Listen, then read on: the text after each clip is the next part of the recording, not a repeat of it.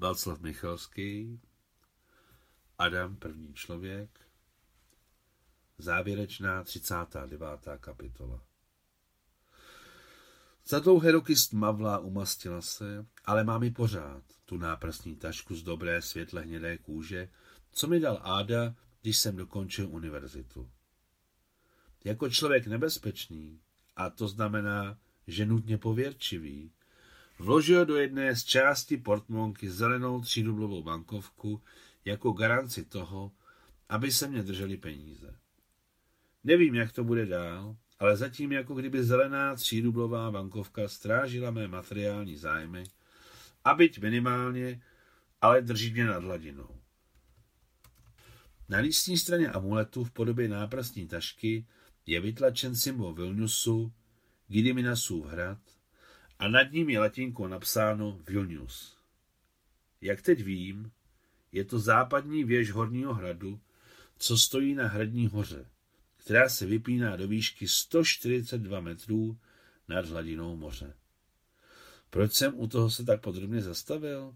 No to proto, že jak teď vím, moje babu podle průkazu totožnosti Maria Fjodorovna, ale ve skutečnosti Maria Ferdinandovna, byla napůl litevka, napůl Němka, ale vyrostla a život prožila mezi Rusy, Poláky a Řeky.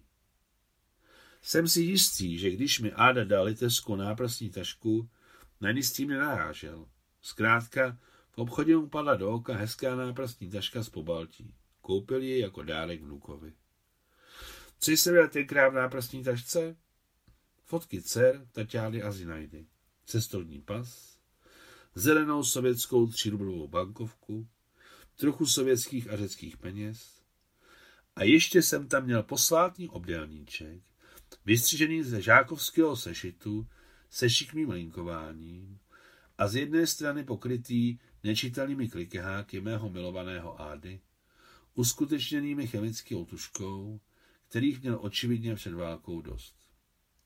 Vzal jsem si ze slavnostního stolu velký vysoký stakan 40% rakie a neupejpal se ho nalít do více než tří čtvrtin. Přihrál jsem mi na sluníčku a vysílen napil jsem se na babuk, Ádu, tetu Nusiu za všechny, kteří již nebyli na zemi, ale v zemi. Poté jsem vytáhl z kapsy lehkého saka náprstní tašku s Gediminasovým hradem. Vyndal z ní památný obdělník, skoro čtverec. Když kdysi dávno jsem ho vystřihnul z listu sešitu s kosým šrafováním, listu, na němž byl napsaný Ádův dopis mojí mámě. Kdysi jsem tento lístek našel mezi stránkami Ani Karaninové na úplném začátku čtvrté části. A nyní na teplých kamenech starého amfiteátru pod hlubokými nebesy nádherného Řecka jsem několikrát přečetl srozumitelné kliky háky mého dědy, které nebyly rozděleny ani interpunkčními znamenky, ani velkými písmeny. Zino, bude ti tady líp a děti budou mít klid, babuk je bude opatrovat a německá kráva dává 30 litrů mlíka. Vnukům to rád dám. Tady nejsem poslední, krmem anglický prase, aby mělo 20 pudů. Přijeď rovnou Áda. Nejsem ten, co by hned brečel, ale tady jsem opatrně položil čtvereček s dopisem, relikví na své místo do náprstní tašky a začal tiše radostně plakat. Zřejmě jsem hodně vypil. Raky je asi opravdu delikátní nápoj, jak se vyjádřil při mé návštěvě přístavní taverny číšník Alexandr s fialkovými očima Alexandra Makedonského. Možná je to tak, ale myslím, že ne tak docela. Tiše jsem plakal a z mojí duše jako kdyby zmizela kamenná deska. Nebrečel jsem kvůli tomu, že umřeli babůk, Áda, teta Nusně a moje máma, že neznámo kam zmizela teta Kláva s jí věčnou modřinou pod pravým okem, ani kvůli tomu, že teta Moťa odjela někam na Donbas k mladší sestře. Ne, nehořekoval jsem kvůli svým blízkým, ale plakal jsem štěstím, že na mě vyšlo žít s nimi na této zemi. V houfu, jak říkávala moje drahá teta Moťa. Nějak samo od sebe se mi vybavilo mámino vyprávění o našem příjezdu k Ádovi. Do toho vepřovicového domu na břehu strouhy porostlé ostružinou, kde jsem prožil moje dětství. Žádnou německou krávu, která by dávala 30 litrů denně, Áda neměl. Stejně tak neměl anglický prase o váze 20 pudů. V charakteru mého dědy z otcovy strany byla jedna vlastnost. Fantazie předstihovala realitu. Ale nejzajímavější na tom bylo, že se to potom za 7, 10, 15 let uskutečňovalo. Potom se u nás objevila německá kráva Krasula, která nedávala 30, ale téměř 40 litrů mléka za den a anglické prase Bělka, co vážilo 20 pudů. Poté jsem se dokonce i já, legendární hlupák a nevzdělanec, v něhož svatě věřil sám Áda, najednou nečekaně nadspal mezi vědce. Jediné, co v dopise odpovídalo skutečnosti, tak to, že Ádovi podřízení řidiči a mechanici se ho velmi vážili za absolutní znalost aut, za šířku, přejícnost, velkorysost, schopnost rychle vychladnout a vždycky o něm říkali velmi upřímně a odezdaně Adam, první člověk. Předtím, než jsme vyhozeni na chodník z továrního bytu, odjeli do Dagestánu, bydleli jsme máma, Lenka a já u máminy starší sestry a mé kojné tety Niny. Aby aspoň něco vydělala, malovala máma po nocích olejem na zadní stranu voskového plátna nástěné koberečky s bílými labutěmi na modrých jezerech, po jejichž březích rostly exotické květiny. Přes den máma prodávala přímo na ulici, na studeném větru, na taganorské migičce, tak tam říkají jemnému dlouhému dešti. A v páskových botách na boso, protože ani punčochy, ani ponožky neměla. V kartonových šatech a nějakém odřeném pláštíku z druhé ruky.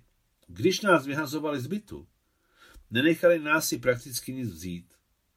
A máma vzala jen to, co si mohla do jednoho uzdíku svázat těhotná žena. Ještě jsem se nenarodil a mé sestře ještě nebyly tři roky, takže byla špatný nosič, i když i tak si s sebou zvládla vzít plišové medvídka Vadíka a panenku Marisu. Moje starší sestra Lenka měla smysl pro domácnost. Olejové barvy a štětce zůstaly po mámině starším bratrovi Míťovi, který studoval v Moskvě ve Vchutemasu a chystá se být velkým malířem. Všichni, co začínají, se chystají být velkými, to je normální. Ale jak se mu povedlo schovat to, že byl zbaven občanských práv a dostat se do vyhlasného institutu, nevím. Na podzim v prvním roce Velké války Míču zabili v domobraně u Moskvy. V domobraně, kam se také dostal nezákonně, protože lišenci neměli právo se zbraní v ruce bránit vlast. Někdy se mámě podařilo prodat kobereček a to bylo štěstí. Ale takových dní, kdy se to povedlo, nebylo moc. Tehdy Adam poslal dopis a máma se rozhodla odjet, aby nás Nina neměla na krku. Vyprovodili nás na cestu, vyprovodili na nádraží a posadili do společného, to je sedícího vagónu osobního vlaku. Tenkrát byla velká amnestie kriminálníků a my jsme jeli s nimi. Máma vyprávěla, že bandité a zloději nám ničím nejen neubližovali, ale dokonce nám vydělili místo na spaní. Očividně se jim velmi zasteslo konat dobro. Hrdina kozáků Lva Tolstého Olenin a polští důstojníci starské armády jeli bojovat na Kavkaz a mě devítiměsíčního vezli, abych se zachránil.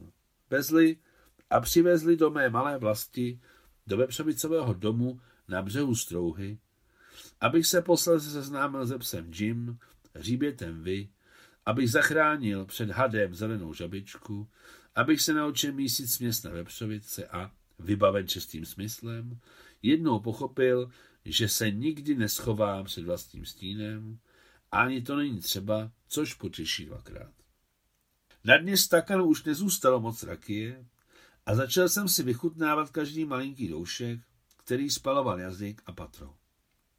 Přemýšlel jsem ovšem trochu a obrázky uplynulého života se přede mnou míhaly jeden za druhým jako barevná sklíčka v dětském kaleidoskopu, když s ní pořádně zatřesete.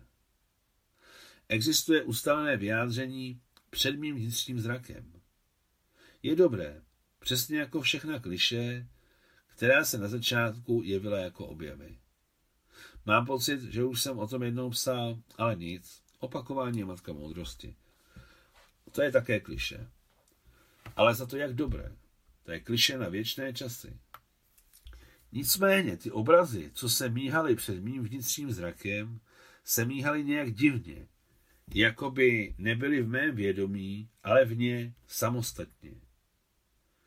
V očích jsem měl slzy, i když už jsem neplakal, ale všechno, co se mi míhalo před očima, všechno, co jsem viděl, mě lehce dráždilo a doslova plulo v duhové mlze.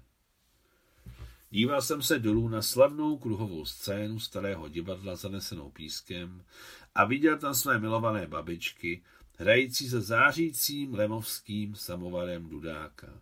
Dvě na dvě. Viděl jsem Ádu, který rychle chodil po místnosti sem tam a jeho stín se lámal na stropě. Potom se na scéně náhle udělala noc. Zavili a zaplakali dětskými hlasy šakaly a začali se ke mně nodvrtně přibližovat.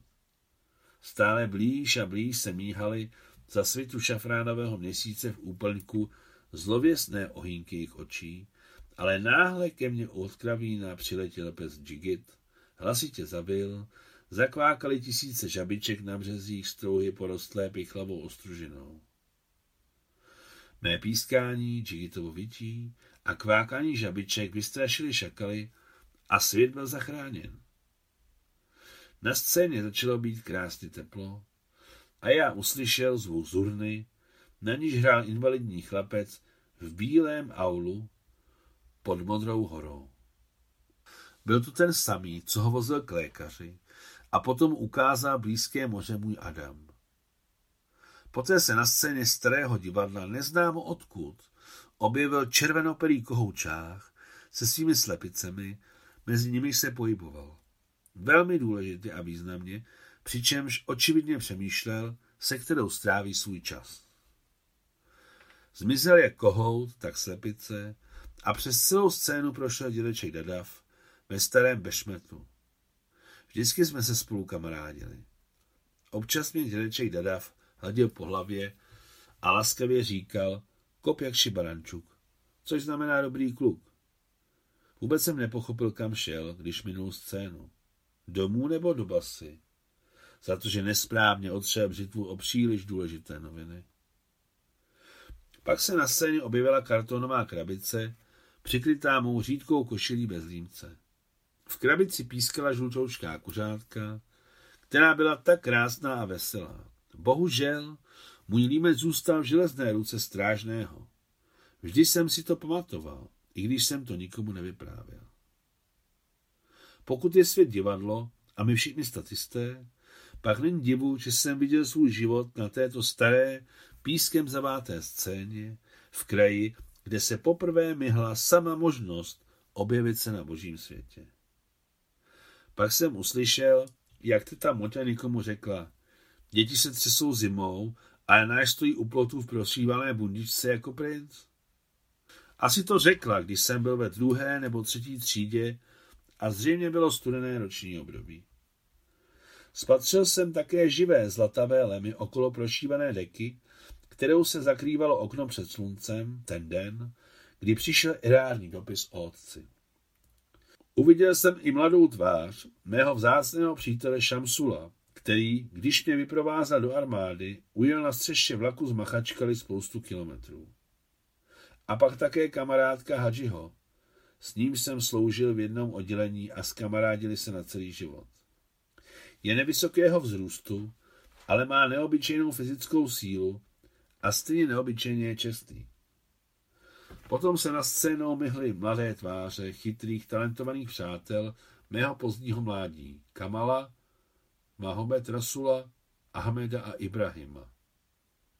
Spousta lidí ví, že v Dagestánu žijí odedávna desítky národů a národností. Ale málo kdo si uvědomuje, že mají jeden společný komunikační jazyk – ruštinu. Můj kamarád Hadži jeho krásná žena Anisat jsou národností Avaři, ale z různých aulů a proto, aby si navzájem lépe rozuměli, mluví spolu rusky. Dneska můžete slyšet, že za sovětské vlády bylo nahrané falešné přátelství národů. Moje životní zkušenost to nepotvrzuje. U nás na mámině dvoře žili děti desítek národností. A nikoho z nás nikdy ničím národnost nezajímala. Důležité byly osobní vlastnosti. Jen to a tečka. Na koni jsem objel a pěšky obešel jak Dagestán, tak Čečnu i Kabardu. Nikdy jsem neměl v kapse ani rybičku a nikdy se mě nikdo ani nedotkl. A všude jsem se jako poutník mohl spolehnout na absolutní pohostinnost a ochranu. Protřel jsem si oči a dole na starobylé scéně, která viděla jak řecké tragédie, tak gladiátorské zápasy, uviděl jsem nemocniční stan z deseti lůžky a na jednom z nich mého ádu. I ve svých 91 letech chodil, jako to vždycky bývalo, sem a tam po pokoji. Vždycky měl nějakou práci, na jednom místě u jednoho člověka. V 76 letech začal stavět a postavil téměř pět domů. Proč téměř? No to proto, že je nikdy nedostavěl, prodal a začínal nový na novém místě. Dobře se pamatuji, že jsem v létě vždycky spal v nedostavěném domě s nezasklenými okny, bez dveří, ale pod střechou. Pamatuji si zlaté pruhy světla, které protínaly místnost, kde jsem spal.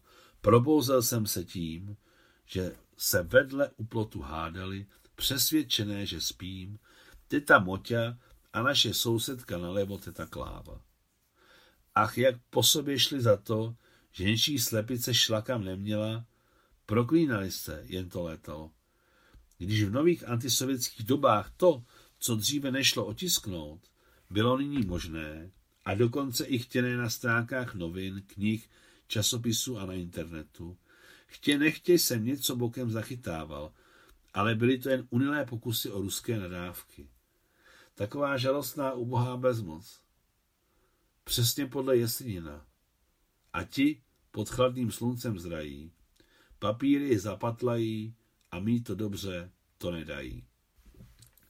Teta Motě a Kláva se hádali virtuózně, s takovou dávkou fantazie, že už to nebylo hádání, ale něco jiného. Když se nakonec unavili, opět jsem usínal a probouzel se, zpravidla nasládlým, ale nepříliš pronikavým hláskem klávy. Moťo, ale Moťo, no co se tam čertíš?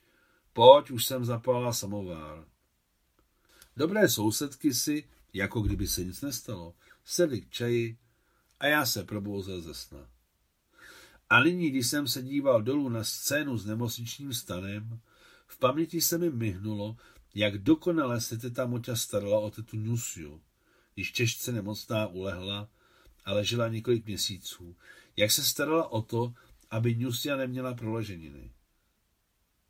Ale v nemocničním stanu z deseti lůžky umíral můj Áda. Pracoval na zahradě a lopatou si poranil nohu.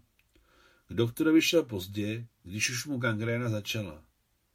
Teta Moťa dala souhlas s operací, z milosrdnosti.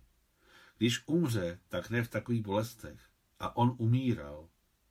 Teta Moťa seděla na taburece u jeho postele, já a můj nevlastní bratr po oci jsme stáli. Někteří nemocní leželi, někteří seděli, nedívajíce se naším směrem. Kdo mohl odejít ze stanu, učinil tak, aby neviděli agónii. My ji viděli. Áda dýchá zhluboka, těžce, sténal, snažil se zvednout a vykřikoval. Dokonce jsem zřetelně slyšel tři. Ukázalo se, že mi chtěl říct Čimač Sadžecka, Čimač. Na místě, kde byl dříve vidět obrys nohy, byla teď pod dekou proláklina, prázdné místo. Áda se skoro přizvedl na loktech, jeho modré oči, které ještě byly plné světla, se zablískly, ale on náhle upadl na záda a rychle utichl. Lékařka konstatovala smrt. Byla ještě docela mladá a když jsme vcházeli do nemocnice, viděl jsem, jak ji nějaký pán v bílém plášti tiskl v tmavém rohu chodbičky. Netrvala na pitvě. Velmi obyčejně nám řekla, papíry udělám hned, vezměte si ho. A tak jsme vezli Ádu domů, do posledního, přece jen dostaveného domu z Vepřovic, který jsme později já a Lenka získali dědictví. Na vysokém černém nebi za námi letěl jedovatě zelený měsíc. Vezli jsme Ádu na nákladáku, teta Moťa seděla v kabině. Bratr říkal, že jsem měl na sobě bílou košili a Áda byl přikrytý bílým prostěradlem a z jeho těla ještě vycházelo teplo. Na památku mého milovaného dědy jsem dopil poslední doušek rakie. Pohlédl jsem z výšky na starobylou divadelní scénu a již tam nebyla žádná nemocnice, žádný měsíc, žádný nákladák. Na scéně šli falangy Alexandra Makedonského. Šli ve formaci a všichni měli malé stříbrné helmy s vysokými hřebeny, přesně v takových helmách, jako jsem koupil na památku v archeologickém muzeu Kavaly. Všichni vojáci byli malinkého vzrůstu. Nebyli větší než vojáci vystřihávaní z novin, se kterými jsem si hrál blahé časy na dece zšité z údržku látky. Támhle zdá se vpředu, se myhnul modrý plášť samotného Alexandra. Támhle prošli štítonoši, nejen ve stříbrných helmách, ale i se stříbrnými štíty. Uvědomil jsem si, že Alexandr Makedonský vede své vojsko do Indie.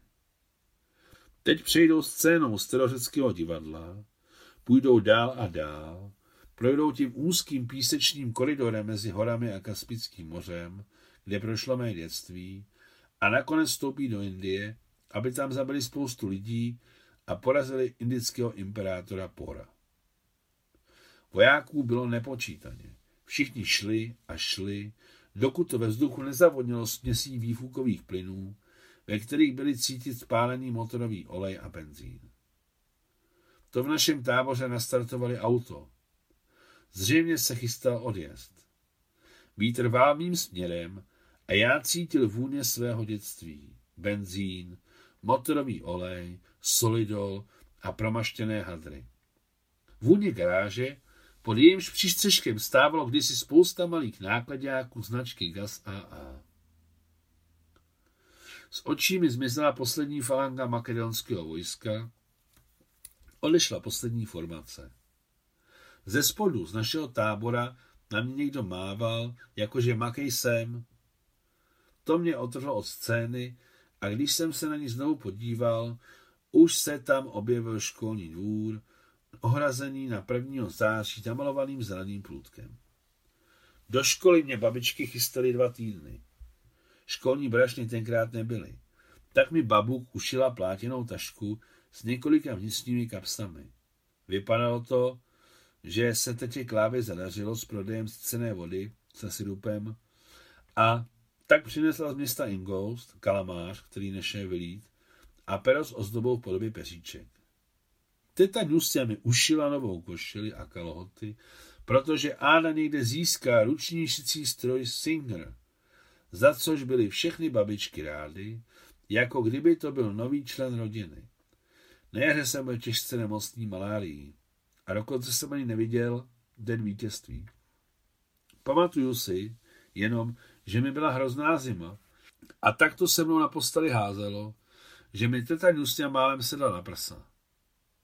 Aleksandr Makedonský měl také malárii, ale to je asi jediné, co máme společného. 31. srpna mě ostříhali vlasy, nechty na rukou a nohou, vykoupali mě v té samé vani od motoru provoněné olejem. Od brzkého rána 1. září mě začaly všechny babičky chystat do školy. Neúčastnil se toho jen Áda. Už z březku odběhl do města na jedno místo k jednomu člověku. S těžkým srdcem jsem se táhl do školy. Strašně se mi nechtělo zaplot. V levé ruce jsem měl plátěnou tašku se školními proprietami a pravou pevně držela ve své teta Nusia. Jelikož mě znala příliš dobře, chápala, že mohu i na poslední chvíli utéct. Byla to základní škola. Na holém dvoře bez jediné dřeviny nebo keříku se drobotina rozdělovala do dvou řad. Když mě teta Nusia dovedla k zeleným vrátkům, něžně, ale s převahou mě strčila dozad. S Bohem, dítě. A hned je za mými zády zavřela. Stavěli mě do řady. Konec 39. kapitoly, konec románu Václava Michalského, Adam první člověk.